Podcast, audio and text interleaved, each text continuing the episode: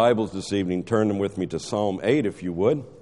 And I do want to thank Pastor very much for the opportunity to stand here and preach tonight, although I honestly don't. Uh, uh, I, I, tell you what, I really enjoy. Where's Brother Gary? I really enjoyed the service tonight, sitting right down there, and I really thought you did a good job. And um, I really think we ought to share some of the work around here, Pastor.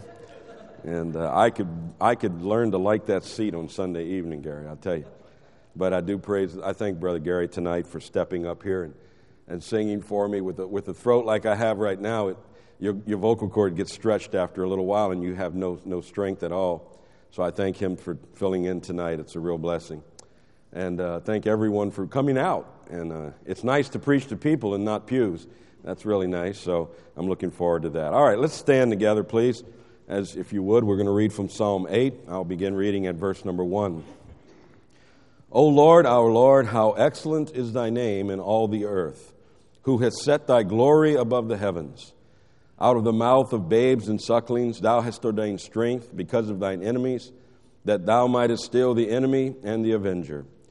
When I consider thy heavens, the work of thy fingers, the moon and the stars which thou hast ordained, what is man that thou art mindful of him, and the Son of Man that thou visitest him? For thou hast made him a little lower than the angels, and hast crowned him with glory and honor. Thou madest him to have dominion over the works of thy hands. Thou hast put all things under his feet all sheep and oxen, yea, and the beasts of the field, the fowl of the air, and the fish of the sea, and whatsoever passeth through the paths of the seas. O Lord, our Lord, how excellent is thy name in all the earth. Let's pray. Our Father, we thank you for this time that we have tonight to gather around your word. We thank you for the time of praise and worship we could share in singing unto thee. And we pray now that your Holy Spirit would quiet us and still us. We pray that your Holy Spirit would teach us truth from thy word. And we pray that tonight we would be challenged and stirred to remember who we are and what we are doing and how important our love for you is tonight. Thank you for this time together. We ask you that you would bless it in Jesus' name. Amen. Thank you. You may be seated. The words of Psalm 8 are very familiar to many Christians. Uh, we, we actually, in our school, we have children memorize many of these verses. Uh, preachers preach from these verses often. Yet I, I fear that most of the time they don't really understand what Psalm 8 is talking about. I've heard so many messages on Psalm 8, and it always focuses on man. The truth of the matter is, Psalm 8 is all about Christ. In this psalm, David is asking the Lord a question Oh Lord, what am I that you would, that you would even pay any attention to me? Uh, and, and, and why, Lord, am I, uh, was I worth Christ coming to this earth and, and, Lord, becoming a little lower than the angels for just a little while and suffering the way he suffered and enduring all that he endured? Who am I, Lord? Who am I that you would do all of that? That's what David is asking here. Oh, I hear messages all the time about how God has made us, uh, oh, put us, uh, everything on earth, under our feet. That's not what this psalm is talking about. You see, our, our, our people have developed a man centered religion today. And it's not about you, and it's not about me. It's all about God. In verse 4 of Psalm 8, David said, What is man that thou art mindful of him, and the Son of Man that thou visitest him? Now, there are three Hebrew words that translate man, and each one must be considered when interpreting Scripture. The first word is the Hebrew word Adam, and it, it means mankind collectively. It's talking about the universal race of man, all of mankind collectively. Then there's a, sep- a second Hebrew word, which occasionally appears in the Bible translated man, and that is the word onash and that means to be frail, feeble, or desperately wicked, incurable, sick, and woeful. And there is a third Hebrew word which translates man, and that is the word enosh, which means mortal, singly or nationally, but not universally. Now, the latter form, enosh, is the Hebrew word used in the first clause of this passage. Here, David is not referring to mankind universally Rather, he is referring to man specifically, those called out by the Lord, the elect saints of God. In other words, he is stating, What am I that you would love me individually? What am I that you would care about me? Why do you love a sinner like me? Why do you concern yourself with my well being? Why have you chosen me? That's the, that's the call of David here when he says, uh, What is man that thou art mindful of him? What is, what is Enosh? What am I as an individual? Why, Lord? Why did you choose me? Why did you call me? considering your great, the greatness of your work?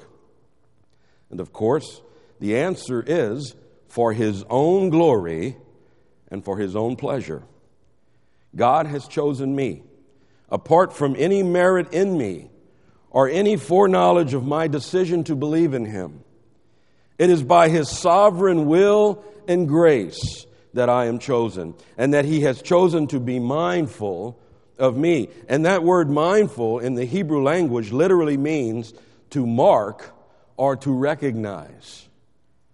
David understands that he has been marked, singled out by God. He has specifically been given grace for time and eternity.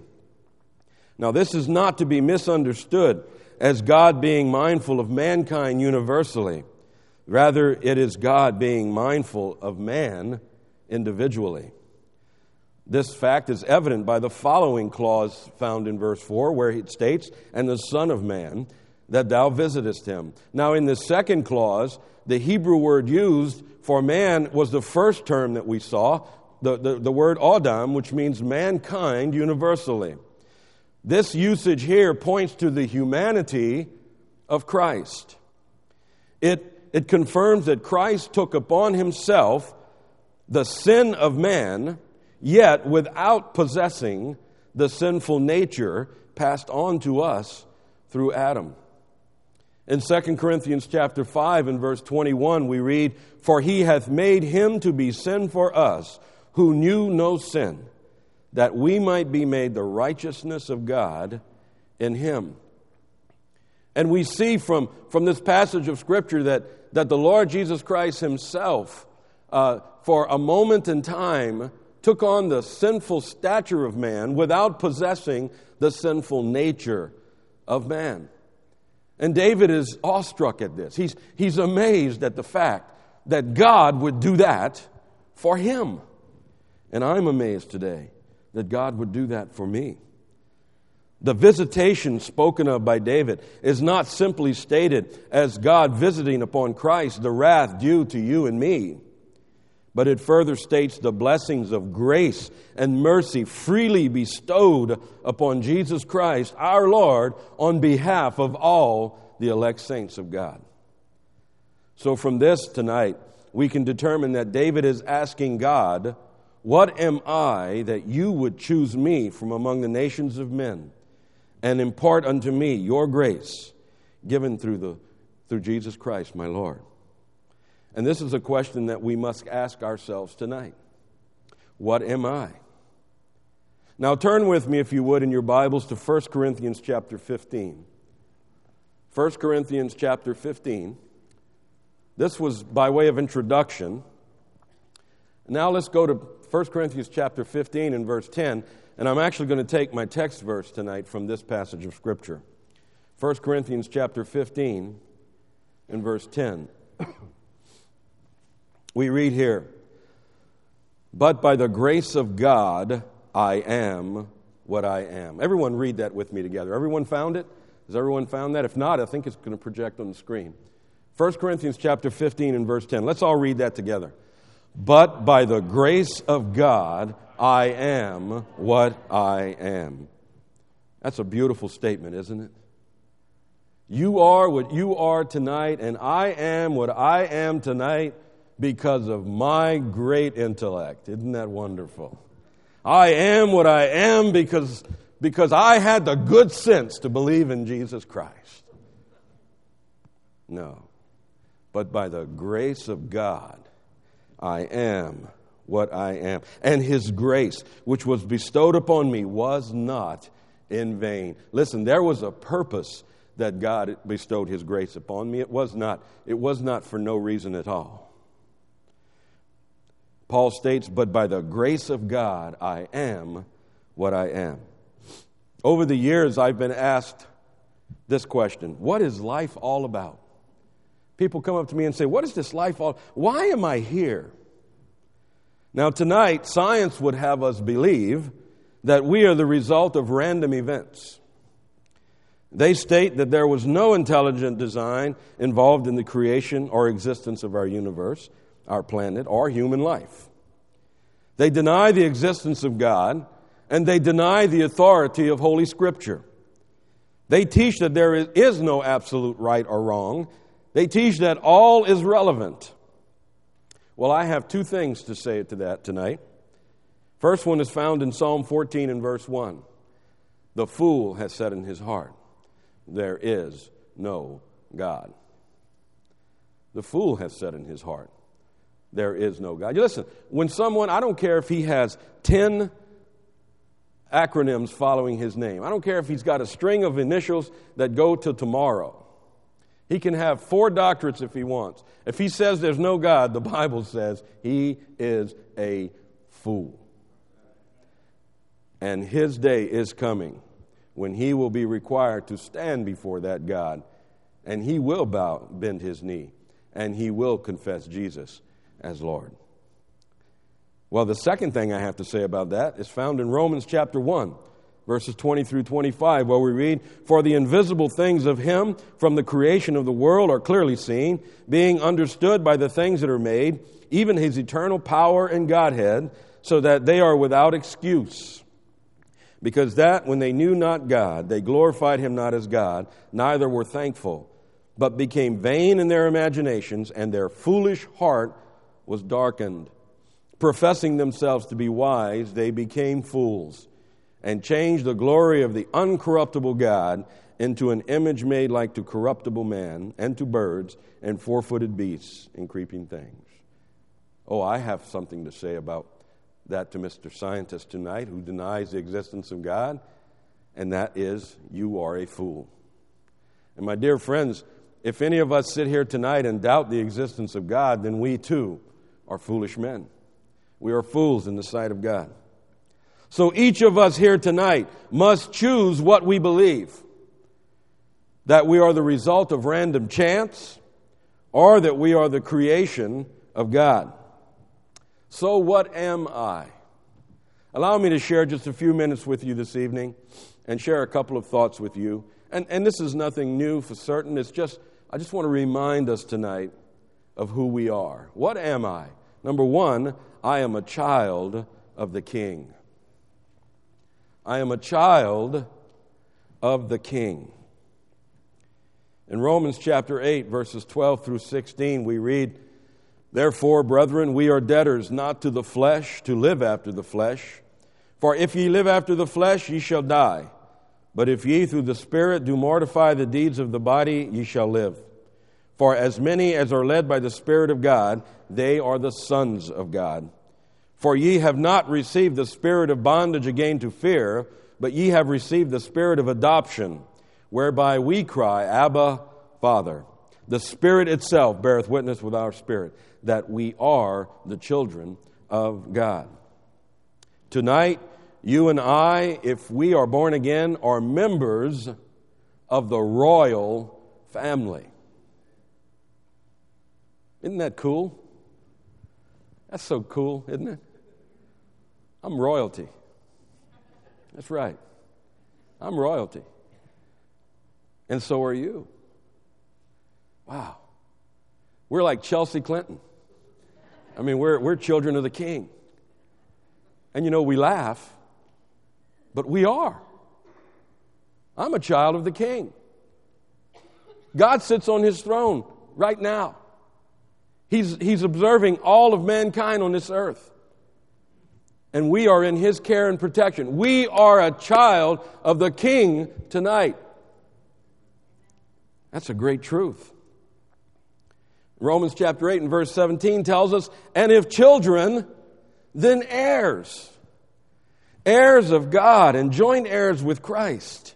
If so be that we suffer with him, that we may also be glorified together. Did you see that? We are heirs with Christ, and we fight on earth for little piddling things.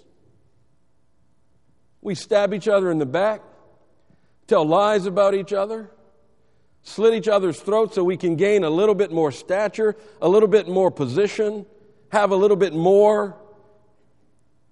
And we're joint heirs with Christ. All the wealth of God is ours. All the glory of the Lord will be shared. All of Jesus' glory he will share with us. I am a child of the King tonight. But how can this be?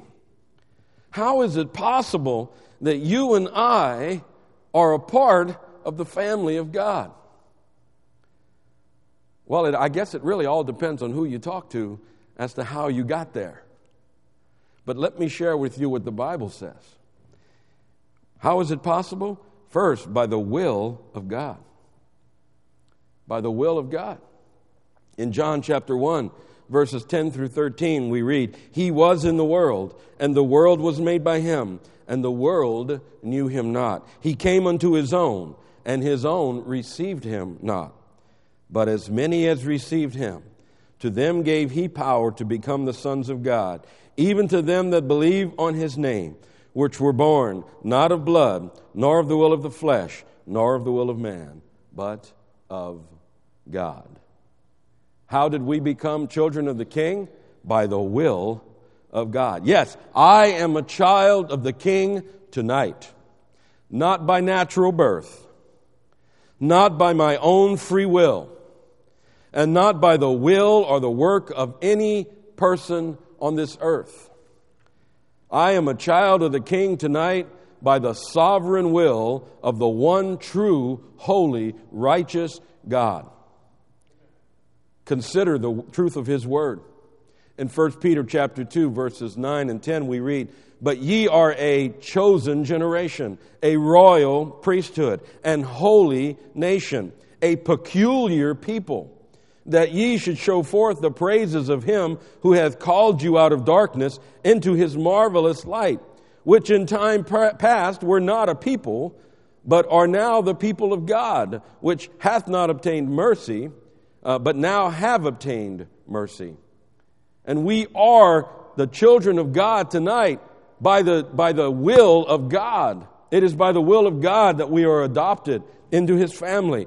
Galatians chapter 4, verses 3 through 5, we read, Even so, we, when we were children, were in bondage under the elements of the world, but when the fullness of time was come, God sent forth his Son, made of a woman, made under the law, to redeem them, them that were under the law, that we might receive the adoption of sons. And tonight, you and I have been adopted into the family of God by the sovereign will of God through the grace that He bestowed upon us through His Son, Jesus Christ. I am a child of the King tonight by the will of God. But then, secondly, tonight, I am a child of the King by the works of Christ. Not only by the will of God, but by the works of Christ. In Titus chapter 3, verses 4 through 7, we read, But after that the kindness and love of God our Savior toward man appeared, not by works of righteousness which we have done, but according to his mercy he saved us, by the washing of regeneration and renewing of the Holy Ghost, which he shed on us abundantly through Jesus Christ our Savior, that being justified by his grace, we should be made heirs according to the hope of eternal life not by works of righteousness which we have done. Now, it is important to understand uh, that sin must be paid for by a sacrifice. Hebrews chapter 9 and verse 22 tells us, and almost all things are by the law purged with blood, and without shedding of blood is no remission. Sin must be paid for by sacrifice. And I am sure that we all understand that a sacrifice denotes a work. However, it is not our works that satisfy the debt of sin, it is the work of Christ that satisfies sin. In order for Jesus to qualify as the sacrificial Lamb of God, he must first meet specific requirements. Not any lamb will do. The Passover lamb had to be a special lamb. Not just any lamb from the flock would do. And there are some very specific things that Jesus met in his life. Uh, let me share those with you. First, his virgin birth. In Matthew chapter 1, verses 20 through 23, we read, But while he thought on these things, behold, the angel of the Lord appeared unto him in a dream, saying, Joseph, thou son of David, fear not to take unto thee Mary thy wife, for that which is conceived in her is of the Holy Ghost, and she shall bring forth a son, and thou shalt call his name Jesus, for he shall save his people from their sins. Now all this was done that it might be fulfilled, which was spoken of the Lord by the prophet, saying, Behold, a virgin shall be with child, and shall bring forth a son, and they shall call his name Emmanuel, which being interpreted is God with us. Listen, folks, our salvation hinges on this truth. For if Jesus had an earthly father, he would have been born with the nature of Adam and would have been under the same condemnation that we are under. Oh, yes. His birth had to be special, it had to be a virgin birth. I don't think any of us here tonight meet that, that qualification. I don't think any of us had a virgin birth, but Jesus did. And that made him eligible as God's sacrificial lamb. But there was something else about Jesus that made him eligible to be our sacrifice, and that was, secondly, his sinless life. In Hebrews chapter 4 and verse 15, we read, For we have not an high priest which cannot be touched with the feeling of our infirmities, but was in all points tempted like as we are, yet without sin. Now, I, I want to set one thing straight here. This is not to suppose uh, that Jesus was ever tempted to do wrong. When, when the Bible talks about Jesus being tempted in all points like as we are, yet without sin, the Bible is not referring to or alluding to the fact that Jesus was ever tempted to do something wrong. It is not in his nature to sin. It is not in his nature to be tempted with sin. In James chapter 1 and verse 13, we read, Let no man say when he is tempted, I am tempted of God, for God cannot be tempted with evil, neither tempteth he any man. Yet many are the times I have heard preachers, even Baptist preachers, say that Jesus had to overcome temptation just as we do. It is exactly this type of teaching that leads men to make movies such as The Last Temptation of Christ or The Passion of Christ, movies in which our Lord is portrayed as battling with, with, with, with being tempted to do wrong. And our loving Lord and Savior was never tempted to do wrong, even for one brief second. Consider uh, the commentary of John Gill. He writes, He was tempted by Satan at his entrance on his public ministry and a little before his death, which was done not by stirring up sin in him, for he had none, nor by putting any into him, which could not be done, nor could Satan get any advantage over him. He solicited him one thing and another, but in vain. Though these temptations were very troublesome and disagreeable and abhorrent to the pure and holy nature of Christ, and so must be reckoned among his sufferings, are things by which he suffered, and as afflictions are sometimes called temptations, in this sense also Christ suffered, being tempted with outward poverty and meanness, with slight and neglect from his own relations, and with a general contempt and reproach among men. He was often tempted by the Jews with ensnaring questions. He was deserted by his followers, by his own disciples, yea, even by his God and Father, all which were great trials to him and must be accounted as sufferings. And he also endured great pains of body and anguish of mind, and at last, death itself. But I love what John Gill states, and that is that sin could never enter into our Lord and Savior Jesus Christ. So we can see that the works of Christ were harmonious in producing our salvation. Without his virgin birth and his sinless life and his sacrificial death and his victorious resurrection, we would have no salvation. What am I? I am a child of the King tonight. I am a child of the King by the will of God and by the works of Jesus Christ, my Lord and Savior. But secondly, tonight, what am I? I'd like to state that I am a citizen of the kingdom. Not only am I a child of the king by his will and by his works, but I'm a citizen of the kingdom tonight. In John chapter 14, we read from verses 1 through 4 Let not your heart be troubled. Ye believe in God, believe also in me. In my Father's house are many mansions. If it were not so, I would have told you. I go to prepare a place for you. And if I go and prepare a place for you, I will come again and receive you unto myself, that where I am, there ye may be also. And whither I go, ye know, and the way ye know. Now, to the limited and, and the finite mind of man, you and I are bound to this earth.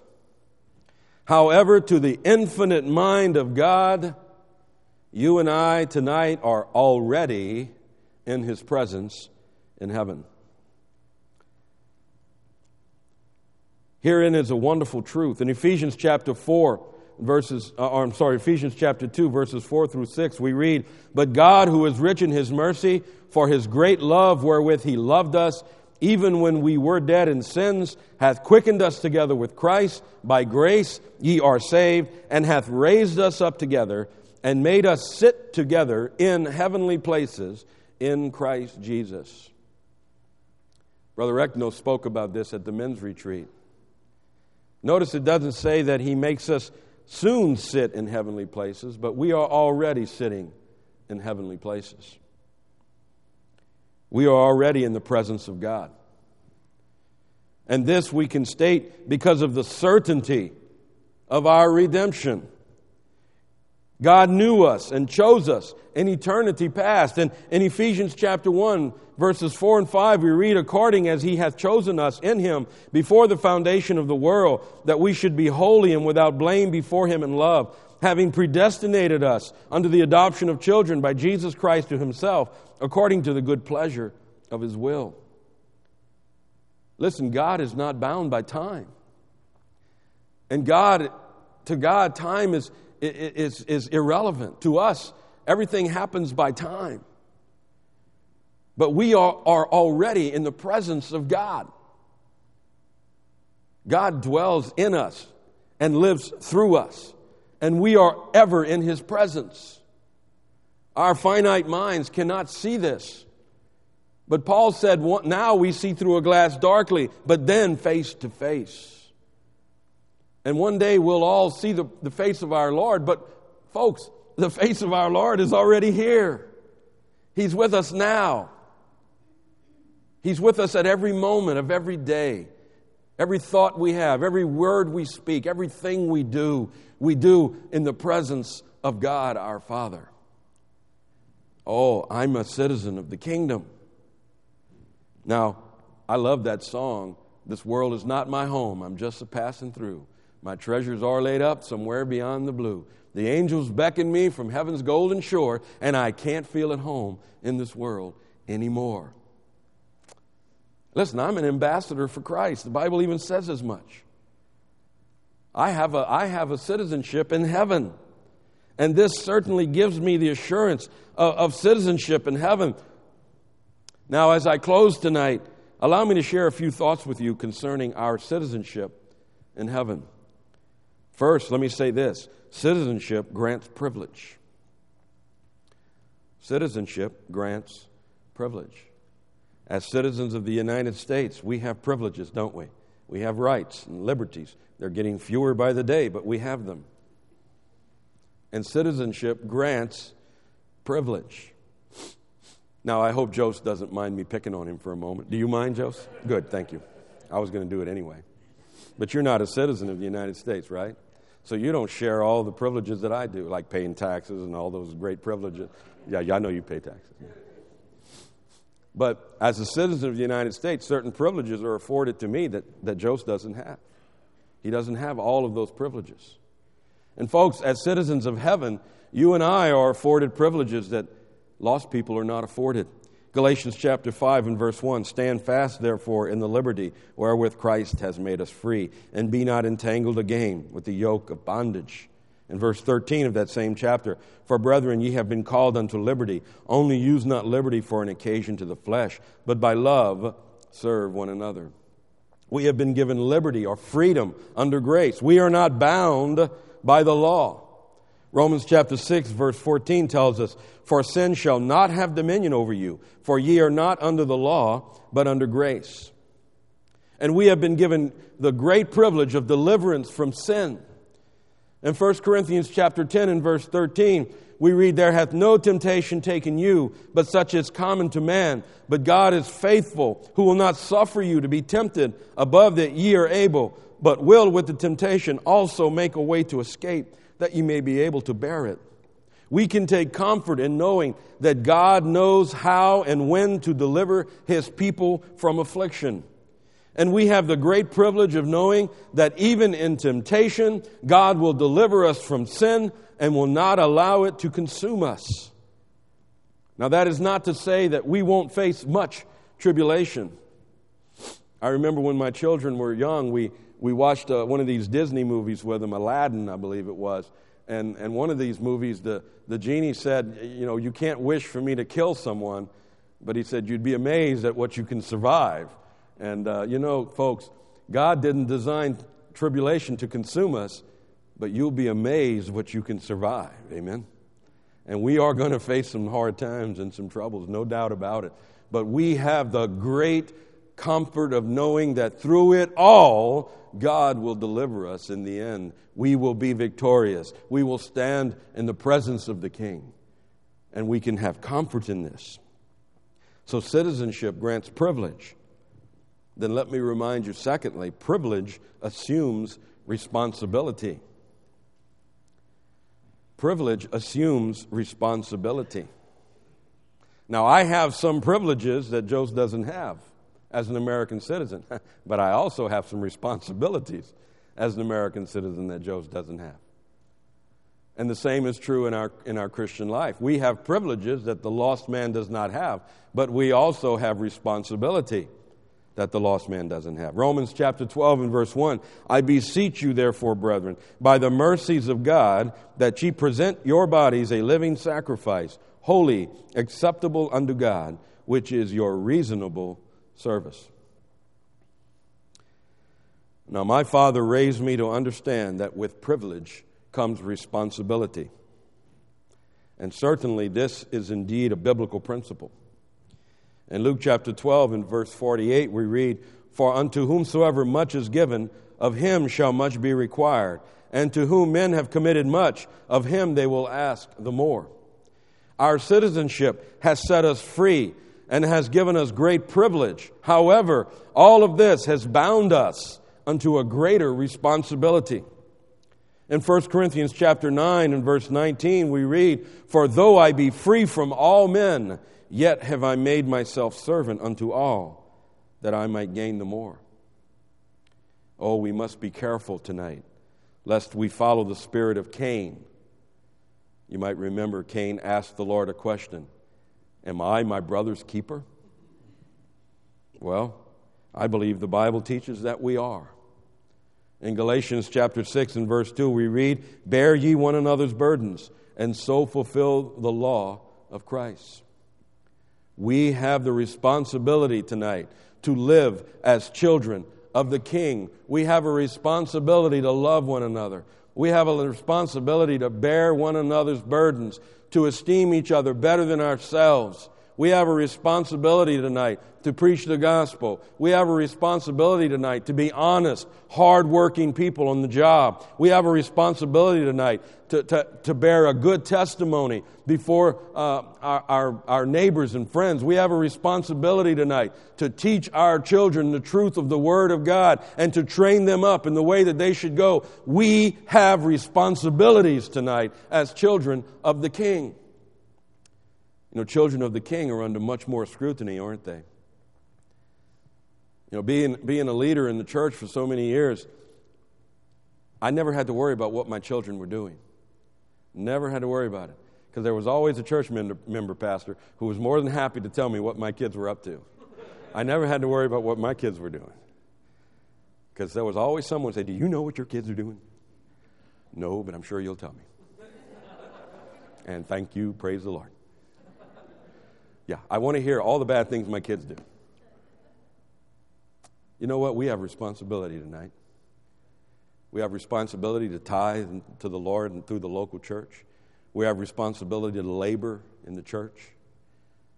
We have a responsibility to, uh, you know, my mama taught me if you go to someone's house and they feed you, do the dishes or something. Do something to help out.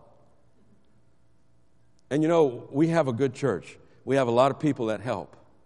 But you know, we still have some things around here that need to be done.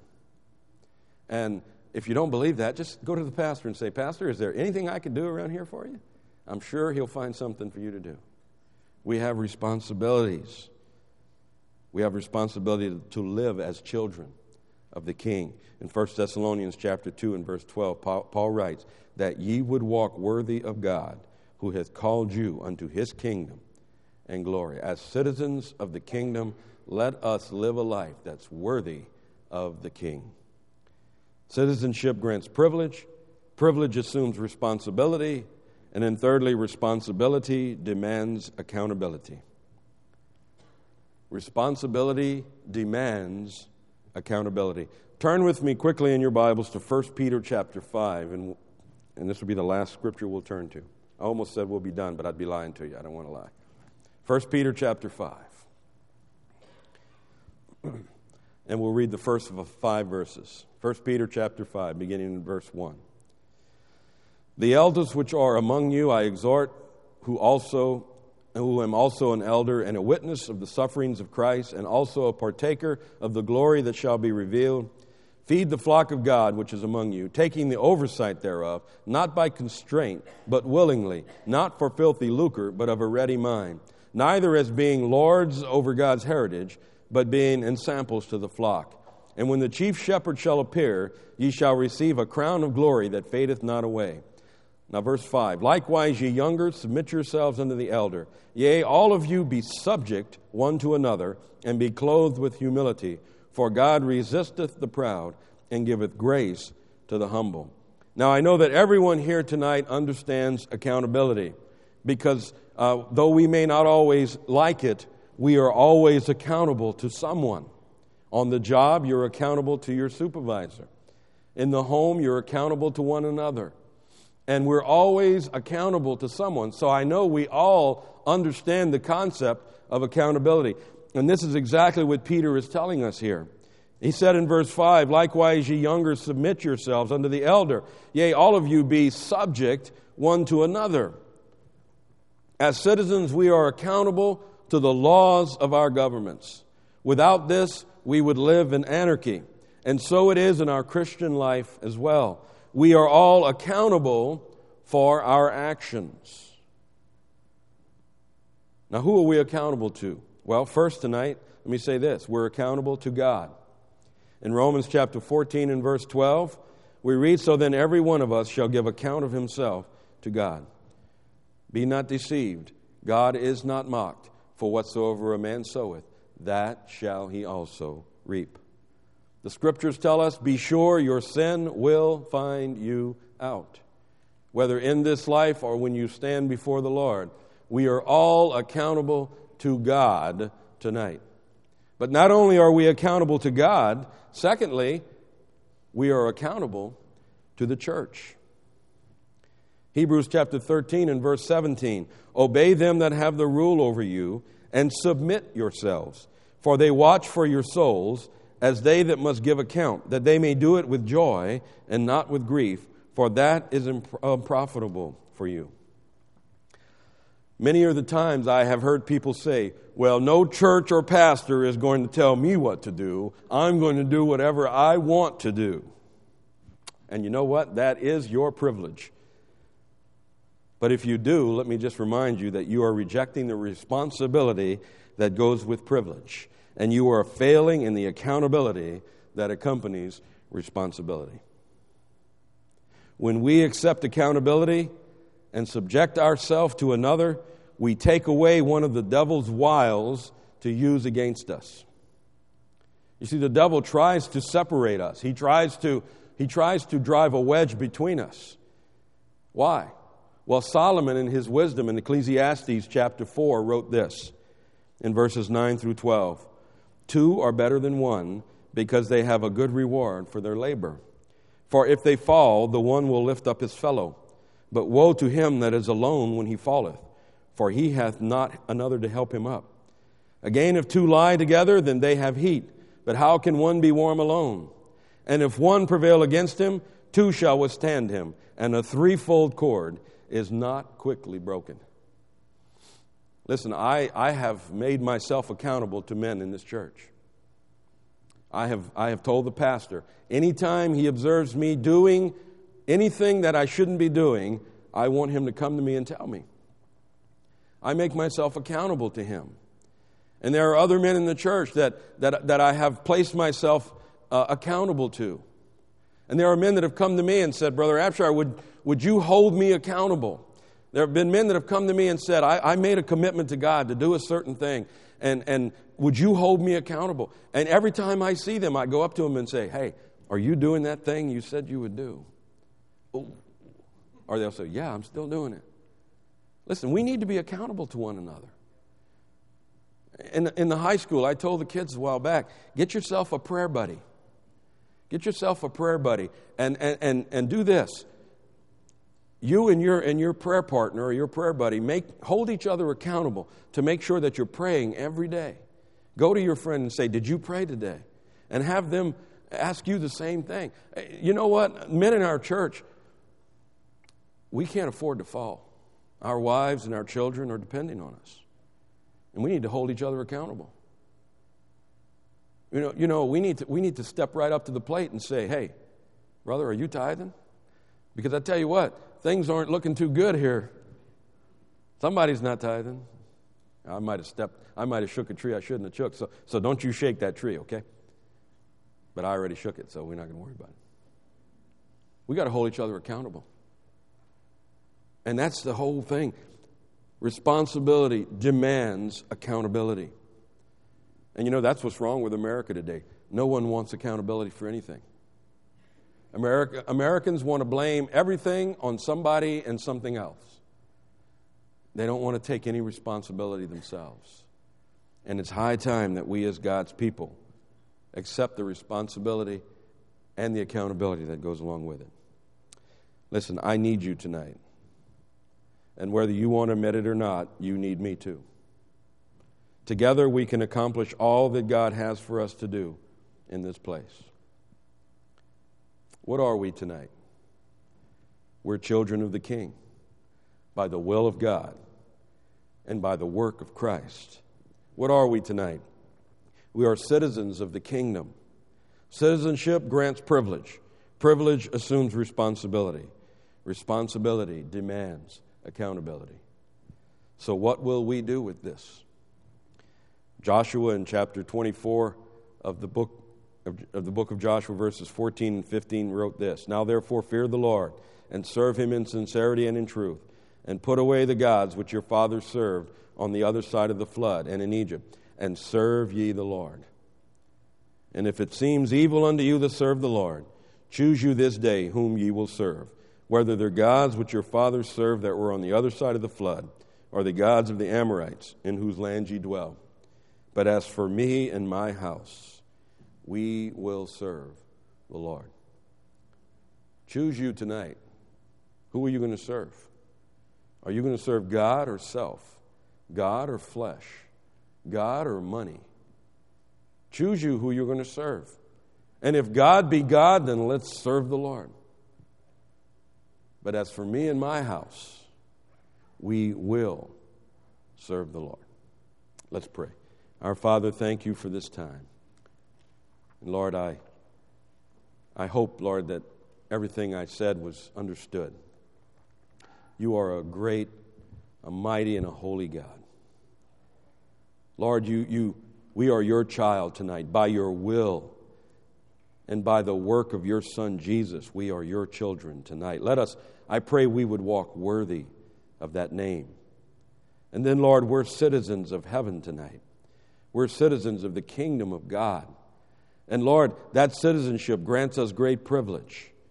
But that great privilege requires much responsibility, and the responsibility demands accountability.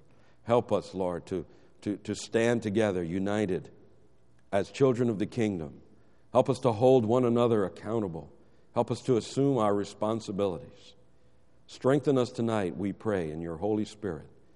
As we take this time now to reflect upon you and your greatness, as David said, when I consider the heavens and the works of thy fingers, the moon and the stars which thou hast ordained, what am I, Lord? What am I that you love me? Be with us tonight, we pray.